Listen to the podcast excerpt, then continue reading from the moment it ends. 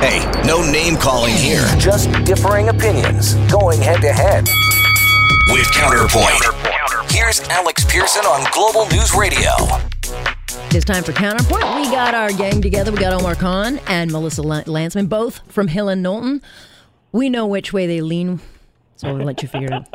I, I'm with the people, Alex. I'm with the people. For the people. Some of the For the people. people. You are with some of the people, just not most of them. Okay, let's uh, quickly. I don't want to spend too much time on this one, but of course, uh, the McClintic decision it's still being ragged out in um, in Parliament, and I, I don't know why the pre- Prime Minister is insisting on doubling and tripling down on this thing. But where does this go, uh, Melissa? Because he's the party is standing on the wrong side of this issue clearly. I think they're standing on the wrong side of history on this one. There's a political imperative um, to uh, to step in, and I don't really understand why they've expended so much political capital on uh, on on defending this. There's sure there's arguments about rehabilitation. This is a serious, gross crime. Yeah. and for that, um, she should do the time, and she should do the time in a uh, in an actual correctional facility. Yeah. It, it just it, it kind of surprises me, um, Omar, that that they kind of are continually bumbling over this thing because it, it is it, you're never going to win second guessing or um, you know not even calling this father. I mean, and then saying you did. They, they've just been so sloppy on this. Well, you know, I'm not going to argue that they won't win the PR war because they're clearly not. Uh, but there's a bigger issue at play, and it was articulated by Premier, or sorry, by by Stephen Harper's former legal counsel in the Globe and Mail. It's online right now. Uh, Benjamin Perrin writes, "If you just give me a second, I'm going to Oh, I know where you're going. op-ed. Political interference in the administration of justice. That's not what we're talking about. Hold on, is a disturbing phenomenon we see in other countries. It leads to things such as political leaders telling the police who to arrest or ignore, prosecutors who to charge, judges who to find guilty, and wardens how to create how to treat certain prisoners. Mm-hmm. There is a populist calculus that doing so can gain favor with the electorate, yet it profoundly undermines justice and democracy. So this op-ed is on on theglobeandmail.com right now. Yes, but the problem in is- direct response to this controversy about this issue. Okay, again, this justice is being undermined when you can't get the corrections to actually give justice. I'm just quoting Stephen Harper's Well, that- legal counsel from the Prime well. I Minister's know, I know. We like the conservatives saying it, but I've talked to too many people, and I I, I know this area of the law uh, better than than most because we know that they have stepped in and and uh, from really a strategic. Um, point of view, and you guys both work in politics. This thing could have been put to bed last Oh, Monday because the so prime sloppy. minister could have said, "Look, I know about this. It is being reviewed. We will make sure that everything was done, and we will take care of it." We wouldn't be talking about this. There is Yeah, leaders I'm who hide argue that the behind the comms has been bureaucracy, crappy and then there are there are leaders that uh, actually make the right decision, and Yeah, uh, we know which one's which. is- Look, I, I agree that the comms has been lacking in, in this particular one. Full stop. But we, we, we in we live in a democracy. Yeah, okay. And in a democracy, the administration of justice is separate from political consideration. Mm-hmm. Yeah, okay, but we're- we're- we're fighting reason. the- We yeah, no, no, no, but- but the And I minister is there takes for a reason. More courage. I think it takes more courage to say, you know what, I'm going to get the shit kicked out of me. Sorry, I said a bad word on the radio, but I'm going to get the, I'm going to I'm going to take it in the teeth on this one for because they're they're yes.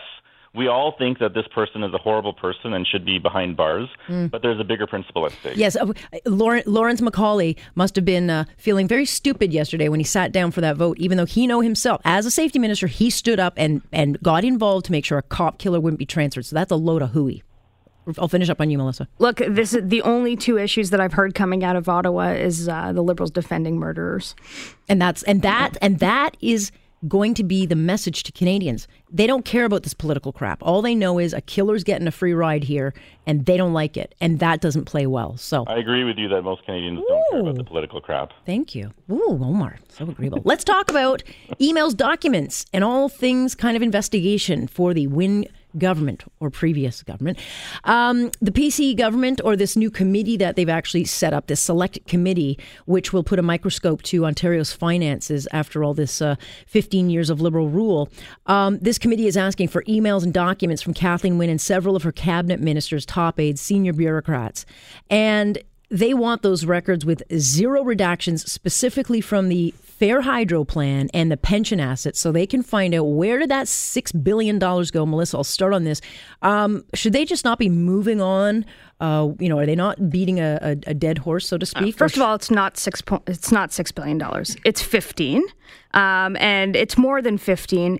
Dal- when Dalton McGuinty came into power, it was we had a hundred and thirty billion dollar debt. That's that's nine Yeah. zeros after the uh, the one thirty there. Uh, it is more than doubled. Uh, we are in the three hundreds right now. And Ontario deserves to know where that money went. Now, if we had new roads and we had new bridges and math scores were going up and uh, hospitals were uh, were able to uh, to to to take the people that needed them most, then we wouldn't have a lot of new MPs looking around Queens Park wondering where is that two hundred million dollars. So it's a bigger it's a bigger question than fifteen. I wish they'd look at the Green Energy Act, to be honest, because that's that thing was rife with problems. But again, we know This is like spending all of your money on all of, maxing out all of your credit cards. This is like uh, taking a reverse mortgage out. This is like selling all of your assets and having nothing for it. And uh, Ontario voters deserve to know. And Ontario voters also deserve to know that that Ford isn't uh, the Ford administration isn't going to do this, and this is going to stop that. Uh, but Omar, you know, lot, the narrative will be from most that you know they should just move on and put it behind them. They won, as as Kathleen Wynne herself said. Look, they won. Let them just govern. But again, I do Yeah, think a lot of people should- want to know where the dollars went. Well, the do- so people can see this. Okay, look, the the accounting behind the Fair Hydro plan. Oh, don't explain public- it to it's me. already public information. One, two. Uh, the so they're claiming okay, let's say they're they're claiming a fifteen billion dollar deficit.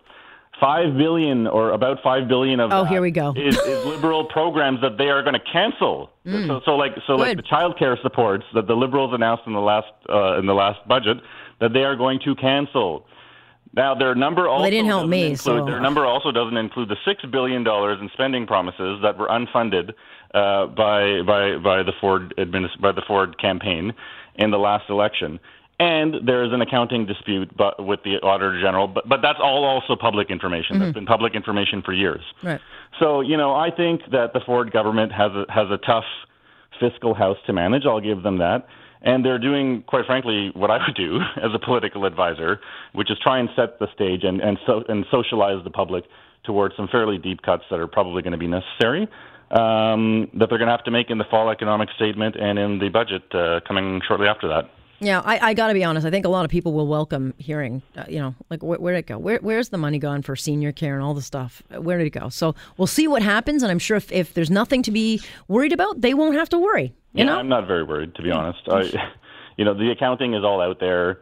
Uh, But what, it's what all is the point of having a, an auditor general and a financial, uh, uh, you know, whatever the second office is called? financial accountability. office. Right. If you're not going to listen to them. right, exactly. And that's the that's they're the, wrong. That's the, that's the, the you know that is the prerogative of the elected government. The previous elected government had a different interpretation based on 30 years of president. the new elected government, you know, and this is in all fairness to them, you know, they have a point. They're they're they're you know they're they're they're they're moving forward with what the auditor general, which is a which is a, a, a an officer accountable to Parliament, has recommended. Uh, you know that fair enough. That's that's fine. Uh, but this whole idea of you know uh, Of keeping people emails accountable, that- we don't so like that's fine. that. Let them search. I don't think they're going to find anything that's not already public information. All right. Hey, no name calling here. Just differing opinions going head to head. With Counterpoint. Here's Alex Pierson on Global News Radio. A couple of big pot headlines today. Uh, we got Melissa Lantsman, I should point out, Omar Khan here. Um, the NDP and NDP MP has tabled a private members bill that records uh, records of minor offenses for pot should in fact be totally expunged. His name is uh, Murray Rankin. He's the justice critic for the NDP. Here's what he said in the House as he tabled that this morning. I want to make it clear that my goal in bringing this forward, it's gone through 10 drafts, is not to necessarily proceed with it. I would love to hand it over to the government and say, take it, work with it. You know you should have done it. Many of you have said that. Now let's finish it. I've heard other members who say it has a disproportionate effect on uh, black Canadians, and I've heard others say, yes, I get that it affects Indigenous people more. It's a question of justice, and I'm hopeful that the Liberals will see it in that way and not as a partisan issue. Mr. Rankin will join me at 9:30 to discuss in um, full this proposal. But uh, where are you at on this, uh, Melissa? I think most, as we're now 13 days away from pot, this is not an unreasonable ask. Yeah, first, I think we should give you the disclaimer that uh, both Omar and I work on uh, on on amnesty. So I think ev- everyone works on pot. Yeah. like, Pot, who but doesn't work amnesty in pot? specifically. Yeah. Clarify, Melissa and I work pro bono on with uh, cannabisamnesty.ca. Okay, Yeah. and that's new. So, So, so uh, you know, that said, I'm I, I'm probably I don't have the the traditional conservative view on this. Um, I I I think it's important. I think you should move on it. Uh, I think the government needs to move on it as soon as pot is legal. It's not something that needs to happen uh, before the 17th by any means. Um, but uh, but Mr. Rankin is right. Um, the court systems are flooded. Um, there are people that can't get jobs and they can't get into their university uh, programs, and they can't uh, they can't rent a, a, a condo when it comes to you know their adult life, and they can't get ahead. And he's right that it disproportionately um, affects uh, racialized communities. So I think we, I, I- think it's time that we sort of have a grown up conversation about this and get rid of it. Yeah, the challenge with this will be finding um, striking the right balance because a lot of people who do get ch- charged with dope, a lot of them have other charges against them. But there are, in fact, Omar cases where it's a one-off. Maybe when you're young, you got caught, and I don't think anyone will have a problem with that. But there will be cases where you've got you know people who've gone in on on a pot charge, but they might have other charges, and and I don't know how they're going to get around that. But nonetheless, it's a conversation Yeah, to be had. and, and look, if people have other charges, then obviously those charges stand, right? Um, but look, I, I remember being at uh, University of Western Ontario, and I'm at a party. And you got busted with pot? So, not me, but some people are, you know, they're it's a house party and they're Sure, Kavanaugh. and and there there there's a noise complaint and the cops show up and they see something that they shouldn't see on the table and they say because this is a college party and most of the kids are you know middle class white kids. Uh, you know what? I'm going to take a walk around the block, and when I come back, I shouldn't see anything that I shouldn't see. Uh, but you know, talk to kids in Scarborough; uh, they have a bit of a different experience, right?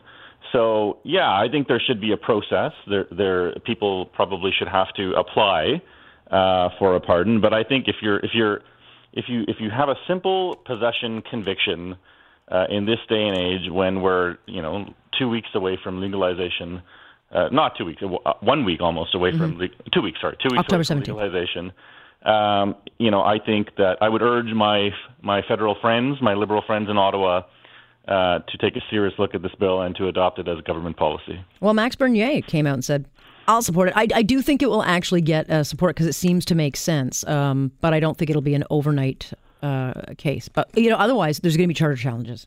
I, I, I don't think you can question that. There's going to be charter challenges on those who say, How can I be charged and carry this record for life on something that is totally legal now? Interestingly, though, um, this new study coming out uh, with data showing that a staggering number of Ontarians are actually driving under the influence of pot already, and 735,000 have already done so in the last three months. Um, so these are the challenges of pot coming in, Omar, and Yeah. they're going to have to figure this out. So, you know, I, I, think that at some point uh, in the near future, we're going to have to take a serious look at uh, how do we measure impairment. So, particularly with respect to cannabis. So do we measure impairment by consumption? Because keep in mind, there's a lot of medical users who use the product every day, uh, and their body has built up a tolerance to it, and they're not actually impaired. Although, if you took a blood test, you know, they would they would come back positive. So, you know, I would argue that we should start looking at uh, tools and measurements that look at cognitive impairment. So, uh, so, so, so the level of your cognitive impairment versus the level of the product in your blood. Uh, I think it's a bit of a work in progress. There are some tools coming onto the market, and there's some research being done on this. But I think that's where we need to go, as opposed to just simply, you know, testing whether or not the product is in your system. Yeah. Because we're really penalizing a lot of, particularly, particularly the uh, the medical users. You know, that Yeah. said, I still think there is a zero tolerance policy on uh, on driving the same way there is with alcohol, and certainly so, uh, you know, below a certain age. But y- you guys both know because you've you've had a hand in dealing with this rollout, and you've also both worked in government. There is going how how long do you think it's going to take for us to settle into this and have an actual functional kind of everything's working on all cylinders? Like how long do you think this gray area? Yeah, will look, I think there's definitely some growing pains, and I think there needs to be review of the legislation, which I think is, you know, in Ontario, there's a review two years Yeah. uh, from now. But there are tools that are coming on the market that will give the police the tools they need to keep people safe on the roads, for example. yeah. Yeah, and for now it is a zero tolerance, right? So the federal the Federal Cannabis Act keeps a zero tolerance policy with respect to the criminal code in terms of consumption while operating a motor vehicle. Mm-hmm. I just think that over time you know, we need to move away from okay, you, you, you, you had a little bit of the product and now you can't drive for the next 48 hours Yeah. towards are you actually impaired? Yeah, That's right. Let's quickly. I don't have a lot of time, but the uh, FBI ca- uh, report came out. It's being kept confidential, but the ten senators who were asked to look into this are going to uh, um, have a chance to see it. They've seen it. Brett Kavanaugh, of course, um, is accused of sexually abusing a woman three decades ago. This is the sixth investigation into Kavanaugh, but this latest investigation suggests there was no misconduct and.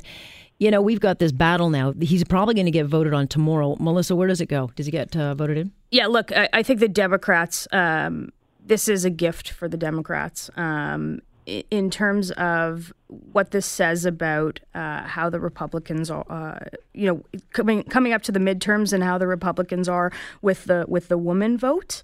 Uh, I think the Democrats are smart to oppose this. I don't think anything would appease them in terms of any investigation, uh, and they should run with this because having it an issue rather than having Kavanaugh not there probably good for them in the midterms. Albeit, interestingly, polling numbers have gone up for the Republicans, and so now they're actually in a neck and neck heat, which surprised me, Omar. Well, polling numbers haven't necessarily gone up on the in the overall numbers, but I think the what you're referring to is the the motivational numbers for the for Republican voters Right. have gone up. So there there was a deficit in motivation between Democrats and Republicans. That has now equalized. But look, you know, to the substance of the matter, how can you call something a fulsome investigation when they didn't even talk to the primary accuser? Because she testified, and she they no no testify. no no she Uh, did. She testified, and she and she so she testified. She testified, and she was asked they questions. They brought her, in a special but were not- prosecutor. but she, she was she was okay. There's That's her There's a difference between testifying in a in a political environment versus sitting one on one with police. That aside, they didn't even uh, bother to to to to to speak to several of the other accusers who have come out. Well, but that's uh, because the one that accused him of gang rape has totally I will fallen apart. That, but Yeah. they should have at least talked to them. Why? But it doesn't matter what would be in the investigation. matter. the the Democrats wouldn't accept the investigation. No, I mean they're already- regardless. yeah, it's fine. Okay, guys, I got to leave it there. I got to talk All about hydro. Okay, I'm sorry. That's Melissa Lantsman and Omar Khan joining me tonight. You're listening to On Point with Alex Pierson on Global News Radio.